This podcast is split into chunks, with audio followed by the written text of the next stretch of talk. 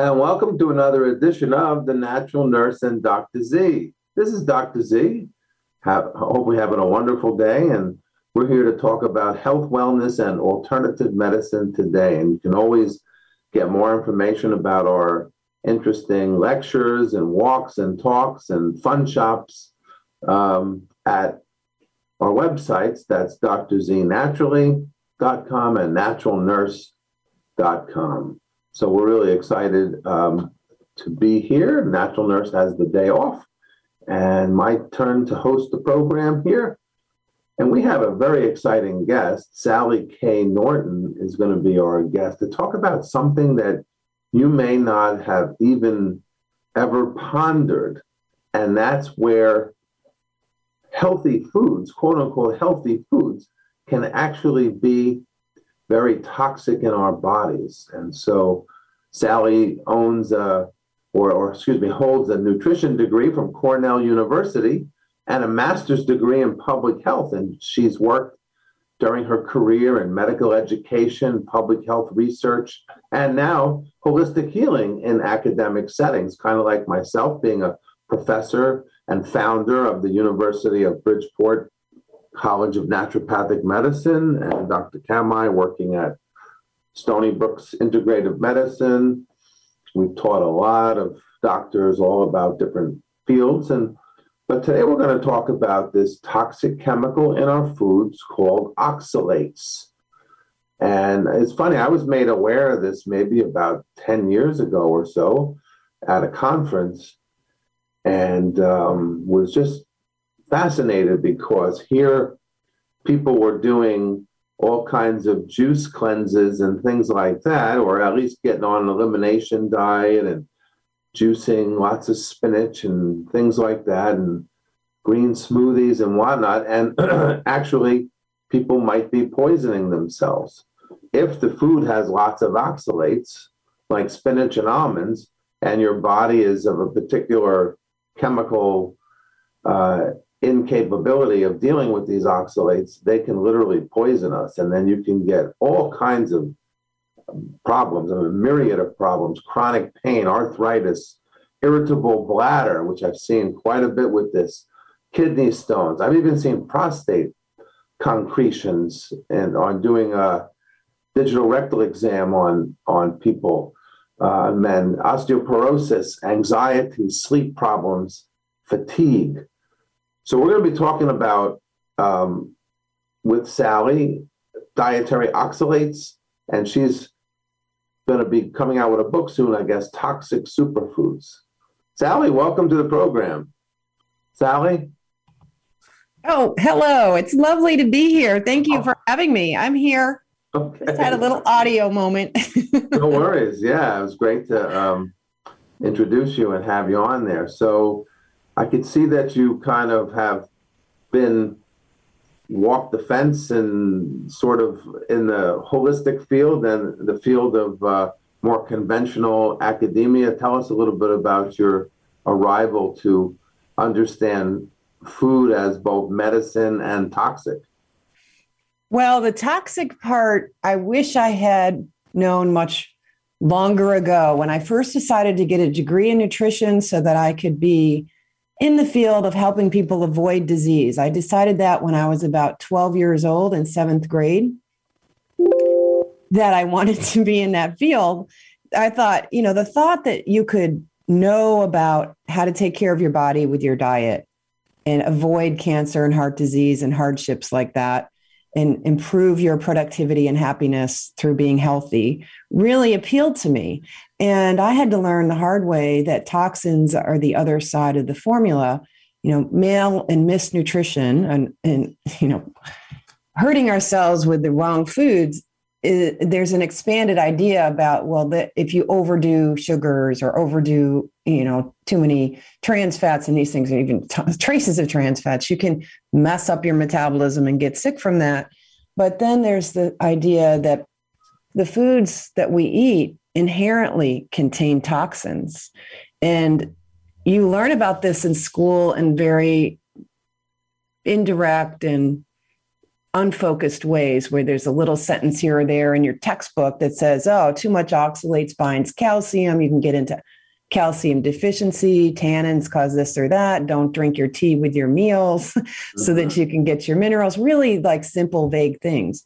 So most of us who've been educated in the last 50 years in nutrition and healthcare have not been properly exposed to the science of plant toxins and how they interact with our physiology and affect our long-term health.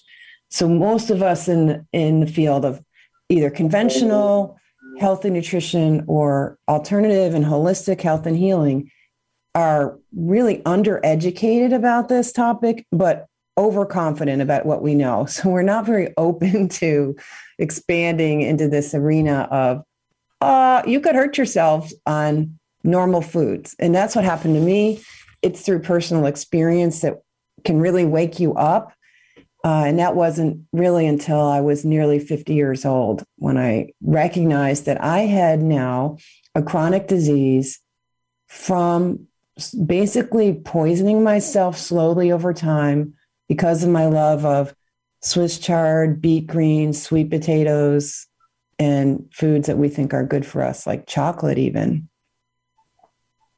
Yeah, it's interesting. So, you know, we we were trained, we know a lot about gout, that that's kind of like a, um, a crystal back in the 1700s. They actually identified it in the joints of people and they called it like lithic acid. And then eventually it became uric acid. And we know that these natural metabolic poisons can kind of form concretions. And if you ever look at what a uric acid molecule molecule looks like under the microscope. It looks like a medieval weapon, and and plants have their own arsenal of of uh, molecules to that create. I guess their job they can't run away, so their job is to make the herbivores and people that eat the plants. I guess maybe not herbivores, maybe omnivores. Their life miserable. So that's kind of the story of these oxalates, I guess. Misery is the story of the oxalates. I think you've nailed it there. and it is very much a hmm. story of crystals and, and how oxalic acid is more toxic than uric acid by a long shot. And it's really, and toxins require a certain dose exposure to start really causing trouble. And we're designed to handle a little bit of this oxalic acid. Now, plants make oxalic acid which is a tiny little chemical that drops its proton and has a positive, excuse me, a negative charge on the molecule. And that is considered the soluble form of oxalate. Soluble oxalate is used as a cleaner. It's been used as a cleaner since the 1700s in industry to bleach wood, fabric, leather. And uh, you can use oxalic acid in a machine shop to clean the rust out of a radiator. You can take the rust out of your patio with oxalic acid. And so plants make this oxalic acid for a number of reasons, many, and they are very helpful to them for defending against predation from molds and funguses and insects and can probably confuse the insects and and uh, probably cause even potentially some reproductive toxicity as well, which hasn't been well studied. But oxalic acid in plants that's really high, we call those plants poisonous. And in fact, if you went out in nature, or went out to your backyard or looked at your hedges and what's growing in your yard, you wouldn't find naturally find a lot of food there because the majority of plants still maintain that toxicity that they require to survive in a world that wants to eat and infect them. Right, because you know they want, like you said, they want to survive, so they have developed this arsenal of of chemical weapons. It, it, it's not, you know, it's interesting. It's not like an alkaloid, which will kill you right on the spot, like if you eat some aconite, but it's a slow, um, it's a slow destruction of the cell. So what actually happens when you eat these oxalates? And then we'll get into the list of foods that um, are potentially problematic. Well, in the movement from the toxic plants, like there's a, a plant called dumb cane or Dieffenbachia that's popular yeah. in malls and things. Right. That one is famous for being so high in oxalic acid and the crystals that the plant builds. The plant deliberately constructs crystals of certain shapes, including this double pointed arrow that's like a mini toothpick, so many that it's impossible to see it.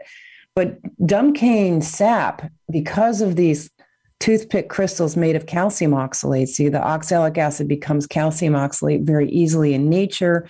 So it's quite easy for plants. They first make vitamin C to make oxalic acid, then it connects with the calcium, and they build these crystals. Well, the combination of those crystals and the little grooves they instruct in the, in the they construct in the little weapon they're making penetrates two cells deep in the mucosal membrane and helps to deliver other toxins like proteases and soluble oxalic acid. So in that case, that is an imme- immediate acute problem. Mm-hmm. There's cases, many in the literature, one of which a man spent nine days in the hospital. The first four he couldn't speak, which is why Dieffenbachia is called dumb cane because it paralyzes your vocal cords. So the mucous membranes are immediately exposed to the oxalic acid and these raphides in the in the sap, these toothpick crystals. Now, when we're eating the foods that we think of are edible that are high in oxalate, they're not nearly as immediate and acute. It is uh, subtle. It takes a little while for you to absorb that oxalic acid. That food stays in your digestive tract for 24 hours. And you get a peak of oxalic acid moving into the soluble part of the oxalic acid or oxalates can move from your intestines into your bloodstream. So, and the crystals tend to stay behind in the intestines. As you're digesting that material and exposing those crystals, you're probably getting a little bit of abrasion. There's even um, studies that show that old ancient cultures who ate high oxalate foods full of crystals from oxalate had dental microwear those are in the days of chewing foods. And, and if you chew on these foods with oxalate crystals, it wears down your teeth. So obviously eating these little, they're kind of like glass shards. They're very hard, like quartz dust. Eating a lot of quartz dust is like eating sandpaper. So that's probably not so good for your mucosal membrane and causes inflammatory responses there. And the oxalic acid that moves from the gut into the blood starts interfering with cell functions. It, it uh, causes the immune cells to in their mitochondria to express inflammatory chemicals, increases inflammation in the blood and the vascular system. The oxalic acid can sit on the enzymes that cells use and interrupt the production of energy inside cells and creates metabolic energy problems. But all these things are under the radar. You don't really see the symptoms right away. You don't correlate and connect your diet with these this problem, and which is quite significant nowadays in an era of chronic inflammatory disease. That seems to be what everybody's got. Right, and they're not eating the uh, you know uh, agricultural meats and other things like that. They're they're you know told to avoid those, and you know rightfully so, if they have bad oils in them, which is part of inflammation. But then they may make a a move to a more um, what they think is a cleaner diet, and in in that case, you're saying that they're maybe exposing themselves to these tremendous amount of oxalates. You know, I'll give you an example, like the the move towards paleo and using almond flour in all your baked goods and things like that. Now, that would be an example of, I guess, people making the move away from gluten or something like that, and then not really realizing that almonds in very high amounts are one of these big uh, oxalate things. And then we have also the the giant revolution in almond milk, mm. dairy substitute. Now I know me, if I have dairy, it, it could really kill me. I mean, I'm very almost hmm. anaphylactic to it, so that's going to do me in faster than the almonds. But yeah, so tell tell us a little bit about yeah, that switch for the switch in the diet, that's what happened to me. I had been a vegetarian for eight years and then I was a vegan for eight more years. So at a 16 year point, my health was really collapsing and I was in graduate school and I was really struggling with like statistics and energy and I was collapsed on the sofa. And I, I started to connect my, you know, I have a degree in nutrition, but it took me years to connect my extreme fatigue and, and pain issues with my diet. And so I realized I was now basically allergic to gluten and wheat and legumes. So I added in sweet potatoes as a starch replacement, and they're delicious and versatile, and you can even cook them for breakfast. And within a few months of that, I started to look 10 years older because sweet potatoes are very high in oxalate, maybe worse than the whole wheat breads I was eating, which is hard to believe because bran is also high in oxalate, spinach is high in oxalate, the almonds, peanuts, cashews, these are all high in oxalates. And these are has a lot of the soluble oxalate that moves from the gut into the blood and starts affecting you know your immune cells your red blood cells your vascular system and then it moves into your liver. And the liver has to use a lot of glutathione you know to protect itself and it does a great job. The liver doesn't sustain a lot of damage i think from the high oxalate diet except for the fact that it requires so much antioxidant power to tolerate loads of sweet potatoes every day like i was eating and I think it can make you more vulnerable to accumulating glyphosate and to developing chemical sensitivity because you're stressing your liver with every meal, usually three times a day. If you're a vegetarian, you're snacking a lot and carrying nuts around with you. and it gets really toxic. And that material that left your gut went to the liver is now just two inches away, moving into the heart, lungs, and then back into the heart.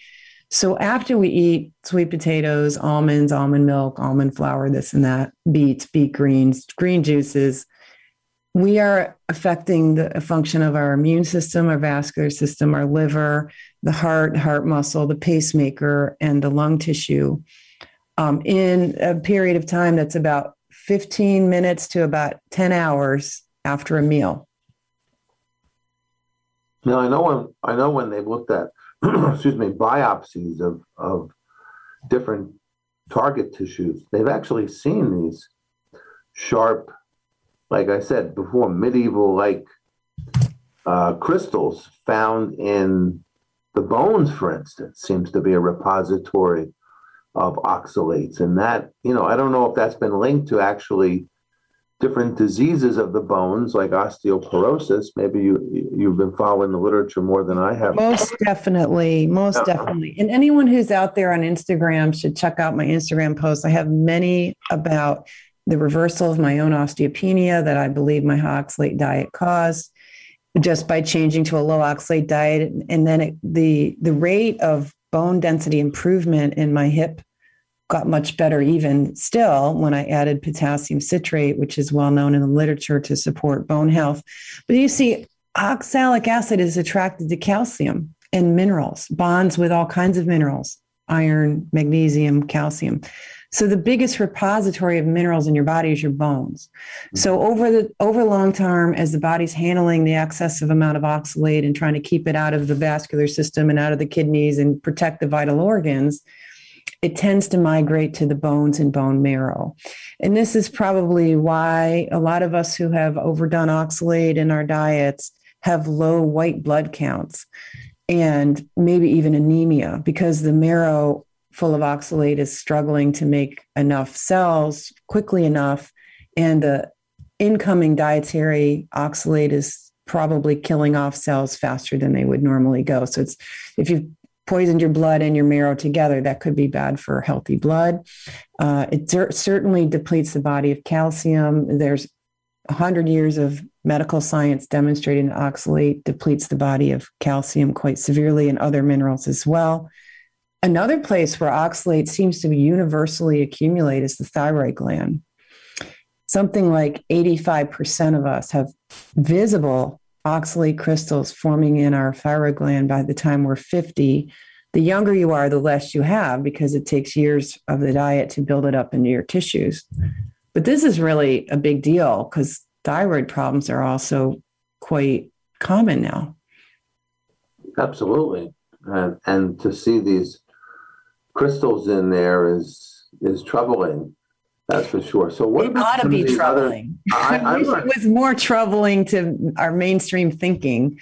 Like it should be shocking that 85% of us have pathologic crystals in our glandular tissues. This is not good. Yeah, because they act as a physical, like you, you talked about that they actually disrupt membranes and they can actually get into cells and cause other issues with mitochondria, but they're also just very sharp. And I guess they would irritate nerves and cause pain syndrome. do. What, what They pain syndrome? much do. Yeah, yeah. See, it's uh there's an electromagnetic effect too of oxalic acid and particularly the nanocrystals that you never could see. I mean, no one's even been thinking about the, these invisible crystals. That is the first stage. Oxalic acid grabs calcium, and then you got calcium oxalate, and you get eight pairs of these guys suddenly being together somewhere in a cell or on a cell or near cells or in kidney tubules and they suddenly form a seed crystal. And so these crystals start forming in your tissues. And as this stuff starts filling up your kidneys and other tissues in the body, you're basically developing a huge problem for your immune system that's very much like asbestosis, where you have particulate materials that create immune problems. So the immune system tries hard to hide these crystals. The um, some immune cells will throw out their DNA and create this Spider-Man like web with their dead DNA and wrap the crystals to insulate them so the electromagnetics aren't so bad and also it doesn't really have the power anymore to grab your minerals. Losing minerals from the blood not only messes up your pacemaker and heart muscles, but muscles and nerves generally don't do well when the electrolyte balance is disturbed and you're starting to get depleted in reserves of minerals it gets to be a desperate situation and can lead to all kinds of neuropathies and brain inflammation, which leads to mood problems and thought problems. And oxalate's even been found to accumulate in the little part in the middle of the brain associated with Parkinson's disease, where folks with Parkinson's disease have the crystals and folks without them don't in that part of the brain. So it sounds like you're, it sounds like a pandemic. I mean, it's like, it's pretty stark, some of this, some of the things you're saying here.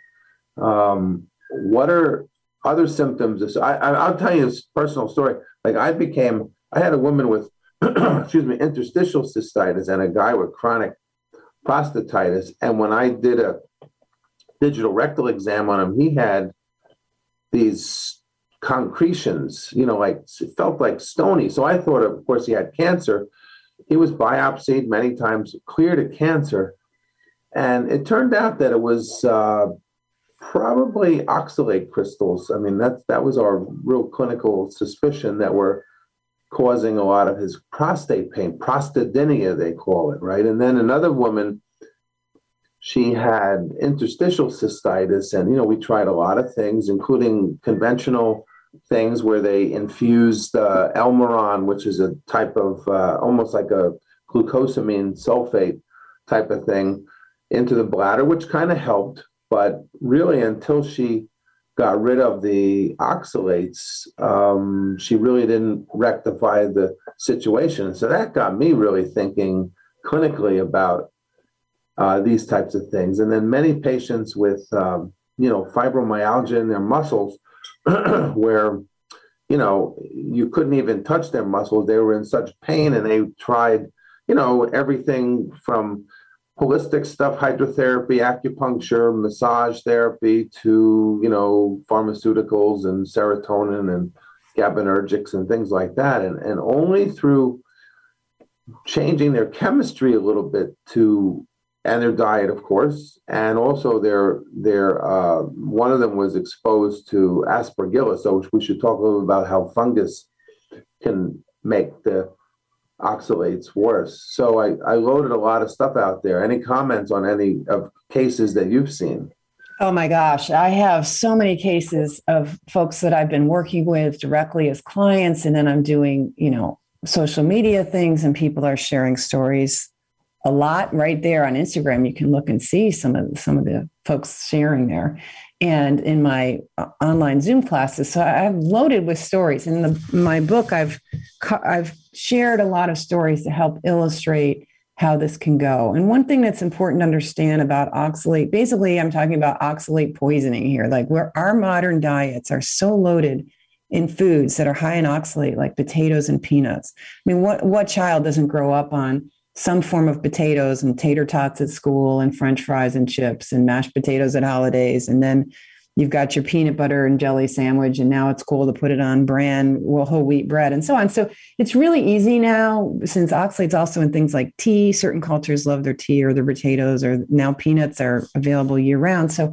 there's a, a lot of exposure, and, and things like fibromyalgia. I mean, fundamentally, oxalate causes cell damage, which whips, whips up inflammatory responses. It causes a deposition disease where now the problematic chemical is hanging around inside your tissues with a, and it's interfering with cell function so much that you get mitochondrial diseases. And I think fibromyalgia is an example of a mitochondrial disease where the, the metabolism in the body is being destroyed because your energy production is not reliable and you get cells you get fibrosis developing. And, and fibrosis big problem. You get this collection of calcium oxalate as the body tries to kind of pull it out of the critical places or it's in these places where there's a lot of traffic. Glands tend to pick up a lot of junk from the blood because they are factories producing hormones and producing products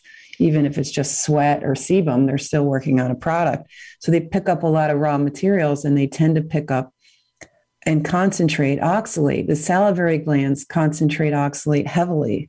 So if you have a really heavy tartar situation, that may be a sign of high blood levels of oxalate.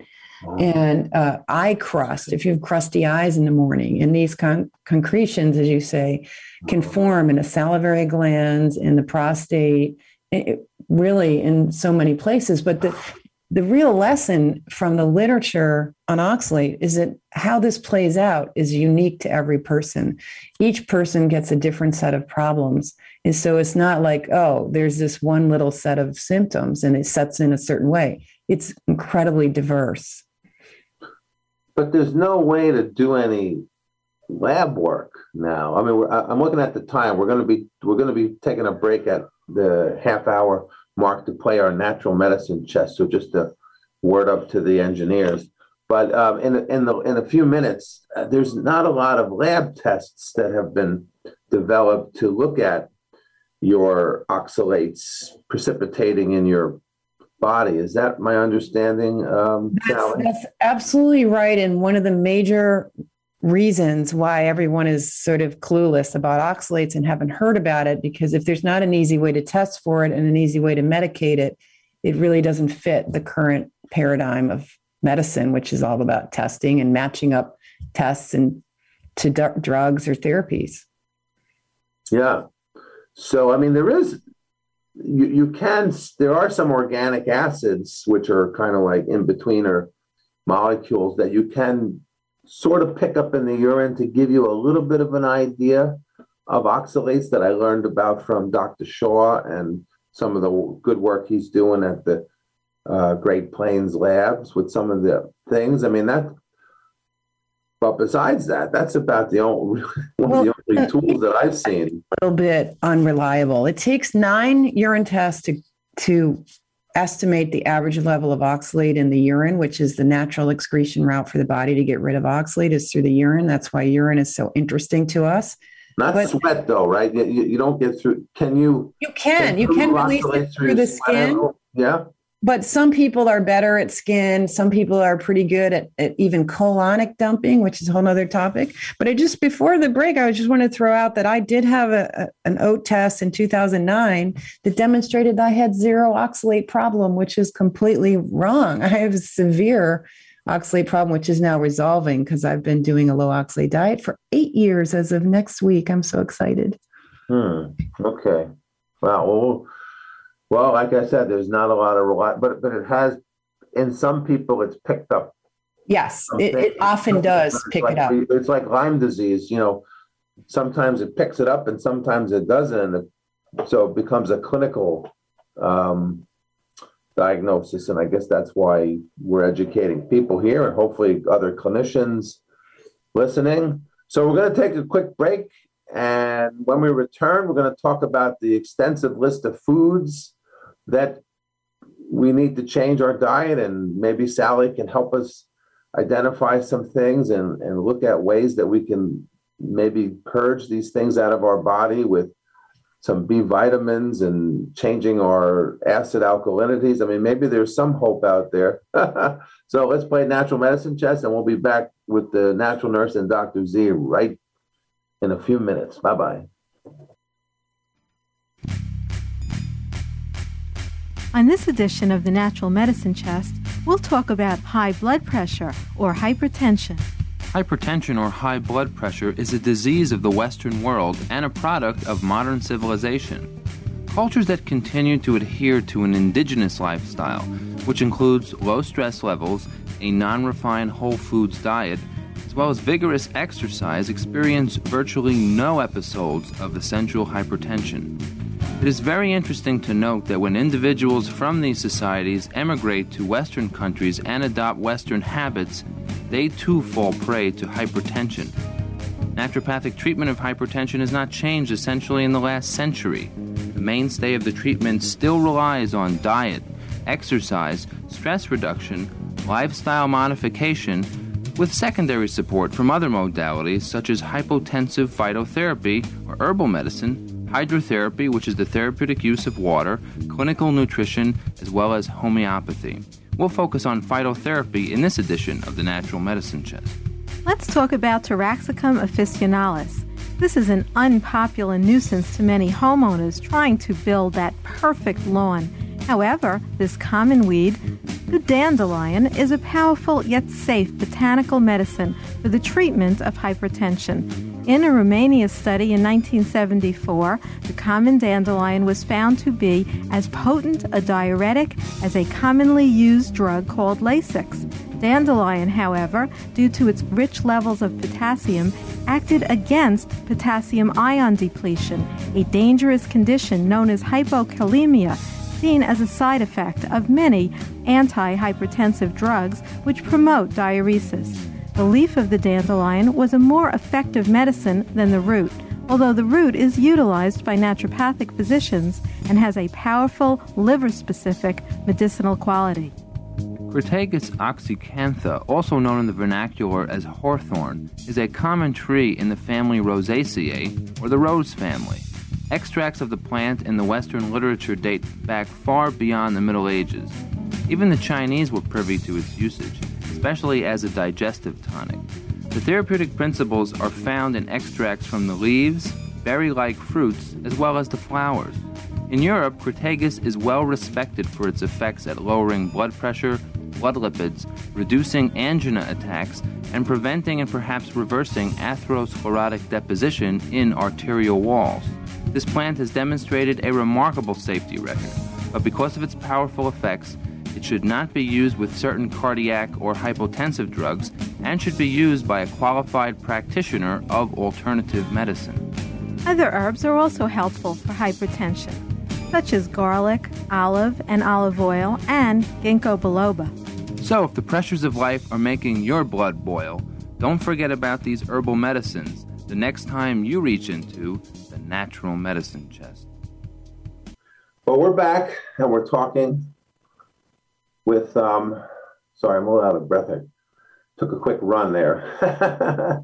with uh, Sally Norton, and she's a vitality coach, speaker, health consultant, masters of public health. And we're talking about just a mind blowing program on oxalates and the toxicity there. So, well, we painted a dark picture, Sally. So, lead us to the light.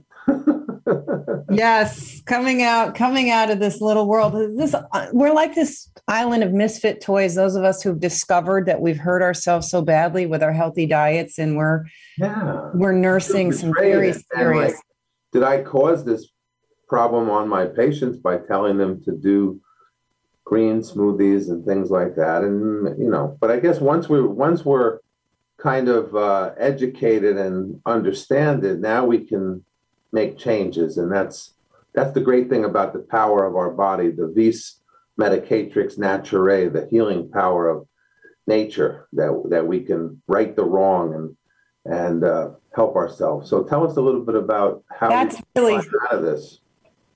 I just want to comment on how stunning it is how the body wants to heal itself. If you really get out of its way and let it heal, um, amazing things happen in just five days. Sometimes when people get off the high oxalate foods, they're suddenly getting a good night's sleep, their mood is improving, they're not running to the bathroom all the time, their back pain is less, and their joints aren't bothering them. So it's amazing how the body is going after it. And oxalate is a, a thing in nature. The body's aware of oxalate, it has systems for dealing with it.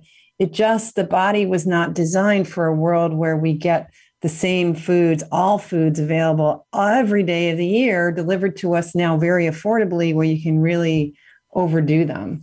Um, so it, its modern situation is quite concerning because there's an oversupply of high oxalate foods, which we're going to talk about. Um, but also, it's so profound that anyone is willing to hear something that's counter to what they've believed for years.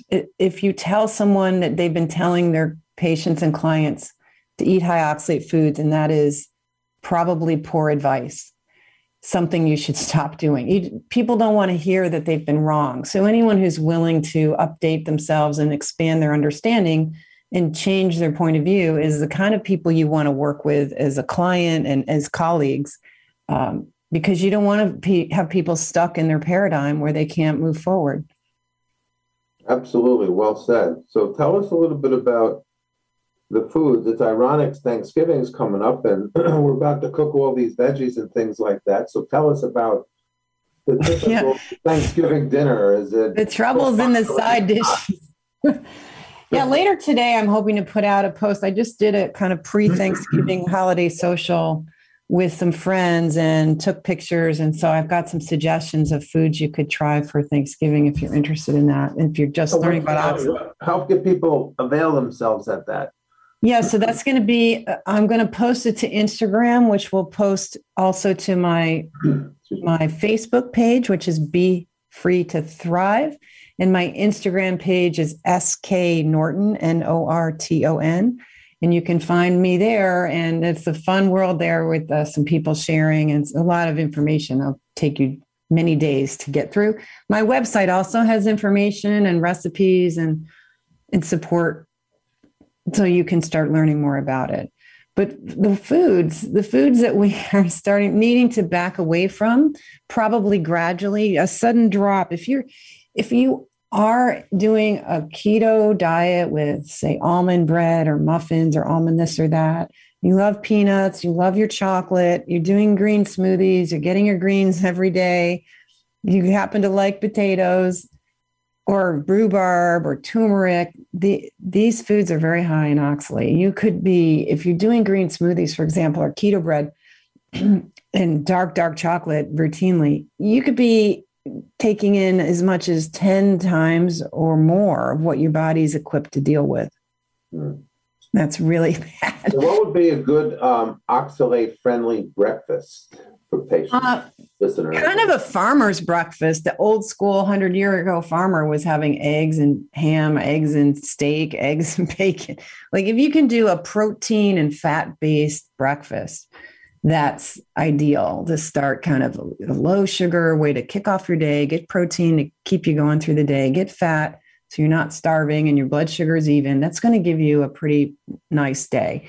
Uh, and if you're moving towards a sort of animal foods based breakfast, that's a zero oxalate meal. But if you used to do a spinach smoothie or keto or like one of those chia bowls, those are kind of like kidney destroying bone dissolving inflammation foods. And your body's been in a situation of having to be in defensive sequestration. So kind of collecting the oxalate in these crystals in the bones and around the body in order to keep it out of the vascular system and the kidneys so that the kidneys survive.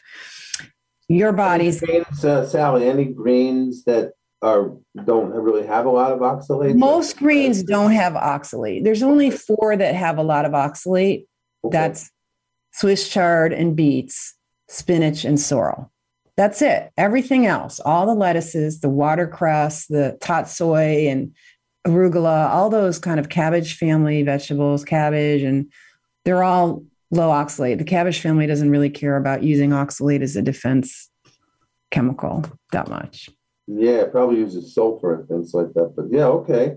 Right. It has other ways of being. exciting. People could do that. I could see. Yeah, you that. can have your salad. Just don't do mm-hmm. the mesclun mix that has all those little red veined beet greens and Swiss chard greens in it. Do a romaine lettuce is a makes a beautiful salad, and watercress is touting its nutritional powers as does romaine. And so you can make a nice bright green crunchy thing if you trust raw vegetables because there is with California and commercial production you get E. coli contamination on raw greens. So they're not all that as safe as they're touted to be. Um, but With omega threes, people are trying to move away from, you know, maybe fish oil and things like that, and they're we're trying to eat more walnuts. Uh, are walnuts high in oxalates compared to walnuts aren't nearly as bad as almonds and cashews. So that's a nice transition food. I used to eat walnuts for snacks because I knew for years I couldn't tolerate almonds and cashews, and it's probably because of the oxalates. And of course, almonds have many other toxic chemicals in them. I haven't studied the walnuts and how toxic they are beyond oxalates, but that would be a good transition. If you're eating a lot of almonds or cashews, switching to walnuts definitely increases your omega 3s. I had a weirdest imbalance of way too many omega 3s because of my daily walnut snack. Um, so even that can be overdone. Yeah, interesting. Yeah. Well, that's a good. That's a good. Uh, you know, because people need snacks to carry around with them and things like that. So, uh, what are some good low oxalate snacks? How about fruits? There, uh, tell us about fruits and oxalates. Yeah, so there's a handful of fruits that are pretty high, like kiwi, which is also has those toothpick crystals pretty heavily, and blackberries and raspberries. And then a more moderate would still have quite a bit of oxalate would be clementines and tangelos and things like that. And then the navel is less. There's so there's a lower levels in in grapefruit and those kinds of things. Pineapple is much lower. Blueberries are much lower, except the wild blueberries seem to be higher in oxalate than the conventional or the you know cultivated varieties. So the problem with the the specifics on this is that there has been some testing, many of it sponsored by the Vulvar Pain Foundation, who ra- recognized 26 years ago that vulva pain, interstitial cystitis, and pelvic pain issues can be related to oxalate. And so they realized there just is terrible lists out there, not good data. Most textbooks have terrible data and just completely wrong. So if you go to a dietitian, what she knows about, he or she knows about oxalate content of food, you're not going to get an accurate list from them, sadly. But we're working on that. Yes, that was one of the big revelations. Is when my patient had the vulvodynia and then the other one with the interstitial cystitis, and found out that there were some nice support groups, and um, she actually opened up my eyes with the oxalate issues. I mean, um, I never realized it, and so that was a really great. Congratulations for learning from your from the real world of real You know, people. patients are your greatest teachers too. I mean, they come back with the feedback of what you've been telling them and doing, and you know, sometimes it works, sometimes it. Hey, what about what about dandelion? On our natural medicine chest, we were talking about dandelion as a great botanical for you know all kinds of things, including hypertension. Does the dandelion greens have high oxalates? Oh boy, I used to love dandelion greens. Oh, I don't eat them anymore. Oh, that's terrible. They're Okay. not as bad. It- they're kind of in the middle. You know, I said that most greens are low except for those four, but dandelions are kind of in the middle. So, you know, if you do small portions of dandelions as a transition food, that's fine. But I won't eat them anymore. Mm. But I used to really love them culinarily. They were one of my favorites. And, and I know course, some of the wild greens too, Sally. oh no, they're terrible. a lot of oxalates like the uh, yeah. Uncultivated wild plants are generally much higher in oxalate, but uh, purslane and uh, terrible. And Oh, purslane has a lot of oxalates too. yes, Really? yes, sadly. Um, what about the? I guess the chenopodiums are very high in that kind of goose goose family. That would be your your, your quinoa and um, the goose. Yes, very high. The buckwheat family is really high. Buckwheat and rhubarb are in the same family, and Right. rhubarb is famous for causing severe oxalate poisoning. If you eat the leaves of the rhubarb plant, you could literally kill a child doing that. That's why they would make rhubarb pie out of the uh, the stems.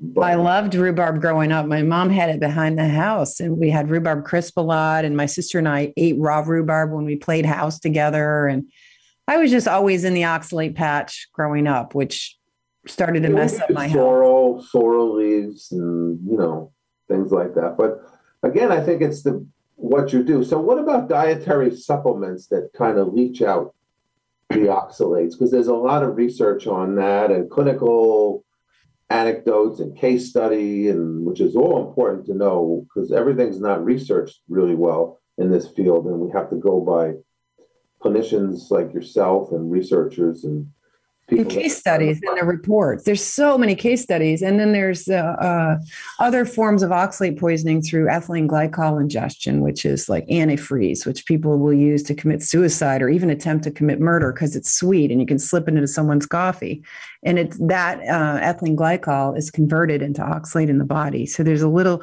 bit of metabolic things going on in the liver and elsewise where there's a little bit of oxalate production in the body, and when you have these precursor molecules like ethylene glycol and, and, they used to use xylitol in hospitals to as a sugar form and that can kill certain people who have a tendency to turn a lot of that into oxalate so there's a lot of variables in our metabolism that may make us more dependent on certain nutrients. And if you've got oxalate poisoning going on and you've got some deficiencies or, or, or you're taking in these precursors that turn into oxalate in the body the biggest one being vitamin c uh, we excess vitamin C that the cells can't absorb right away and use metabolically can turn into oxalate pretty dramatically and cause a lot of problems.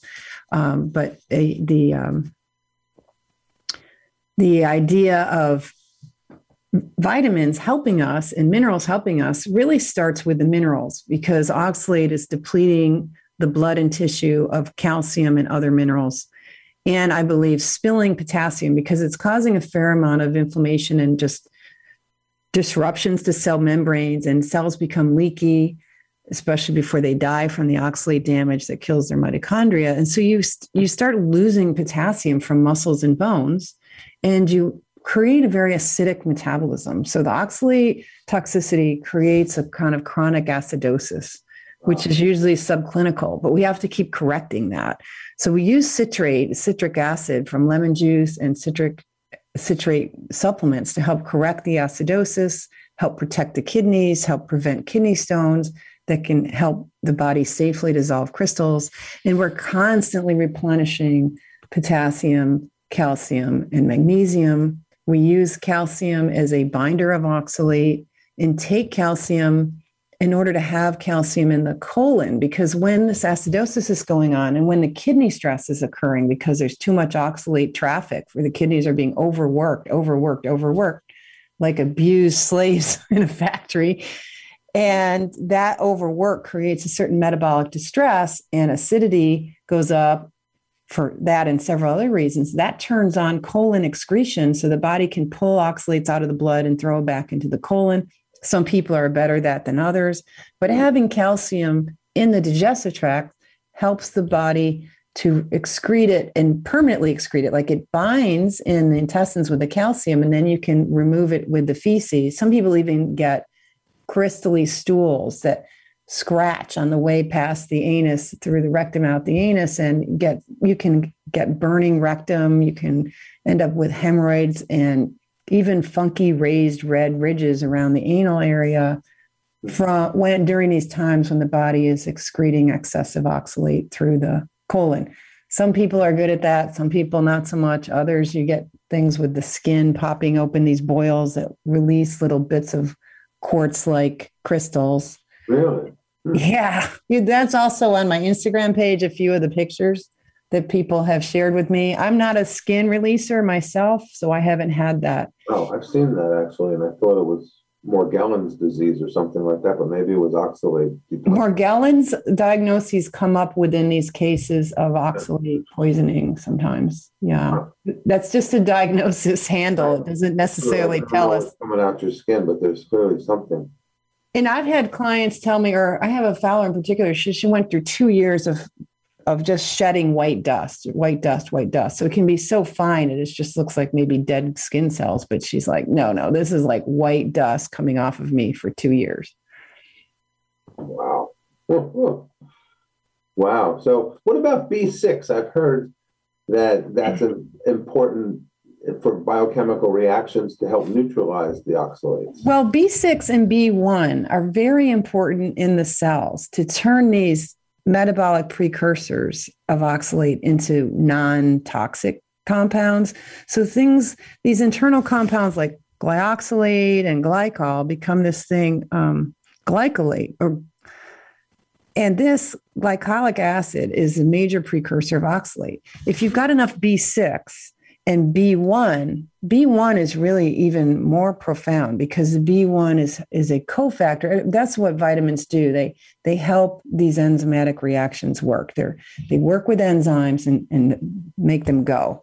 So do minerals. So B1 is helping shunt this precursor into a non-toxic form that's not oxalate. But if that B1 is deficient, then you're going to have more oxalate develop, developing from the vitamin C and from amino acids, and ultimately even fermented foods and breads and cleaners and and funky things with your digestion, like diabetes or your metabolism, excuse me, diabetes, vegetable oils. These things can become glyoxal, which is a precursor to the precursor and so on. So you need enough B6 and B1 both. Um, B, B6 helps to um, move glyoxylate down into glycine back into these amino acids and so on. So we, we need enough vitamins. And when you've got broken mitochondria, where a lot of this is happening, you need more of it, more of these B vitamins often. And the process of dealing with a lot of oxalate in the body burns up these vitamins. And B1 deficiency is very common. And I often start people off with the new fat soluble forms of B1 and make sure they've got a good form of B6 in the active P5P form in a nice formulation that gives them a full set of B vitamins. I equate getting the B vitamins to pouring a heavy dose of water down a rusted wheel that would run the mill for the flour mill, you know, the the river is supposed to be pouring or the mill stream is supposed to be moving this wheel. The wheel is your metabolism, and the water the B vitamins helping to turn the wheel. And with oxalate, you get this kind of rusty metabolism where everything's kind of creaky and difficult. Huh. People probably um, talk a lot about different types of arthritis. Um, is, oh, yes. This can precipitate arthritis and inflame the joints. I mean, we, we know, you know, causing like a pseudo gout. Most definitely. And it didn't used to be called pseudo gout. That was a modern move that happened since the 1980s. It was called the oxalate gout. And gout was known to be um, a manifestation of periods of joint inflammation and pain and weakness that occurs because of five different kinds of crystals, not just uric acid. But uric acid is something we can test for and we have a drug for. So all the other forms of gout, including oxalate gout, bursitis, tendonitis, et cetera, all oxalate generated, uh, were relegated to something called pseudo gout, which sounds so unsexy and cool. And nobody's paying attention to the oxalate gout, the oxalate bursitis, the oxalate tendonitis, but it's a really big thing.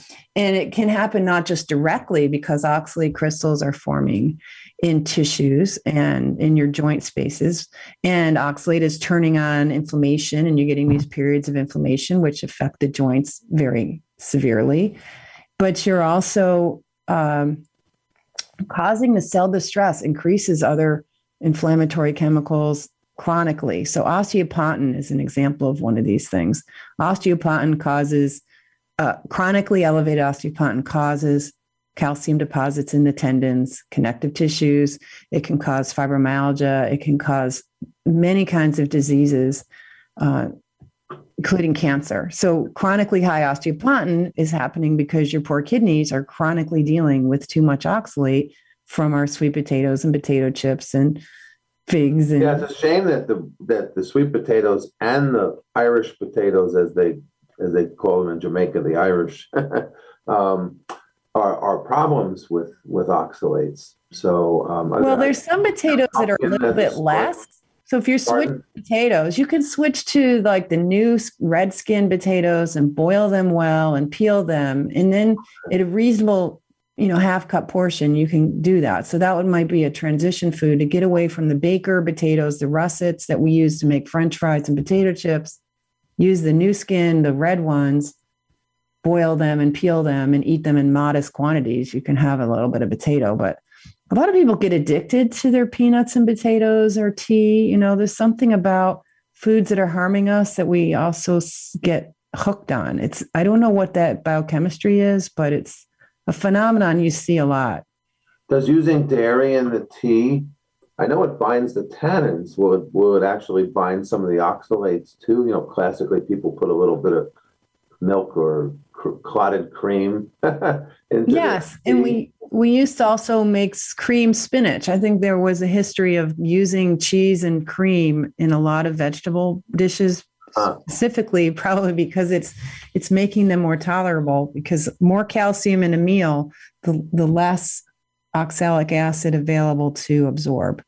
But the absorption process that is the movement of oxalate from the gut into the blood is not fully understood why some people absorb maybe even 60% of the oxalate they're eating instead of the, the normal 10 to 15% we don't even i mean you can't always diagnose the leaky gut and the gut inflammation that's increasing the percentage of oxalate in your diet getting in. So it's not just about how much you're eating it's also what is the health of the gut? And if you've been mm. eating a lot of plant toxins all the plant toxins harm, harm the gut what about the flora we only have a few more minutes chuck we're running out of time quickly but are there any flora tweaks that people can have that would help us metabolize the oxalates better?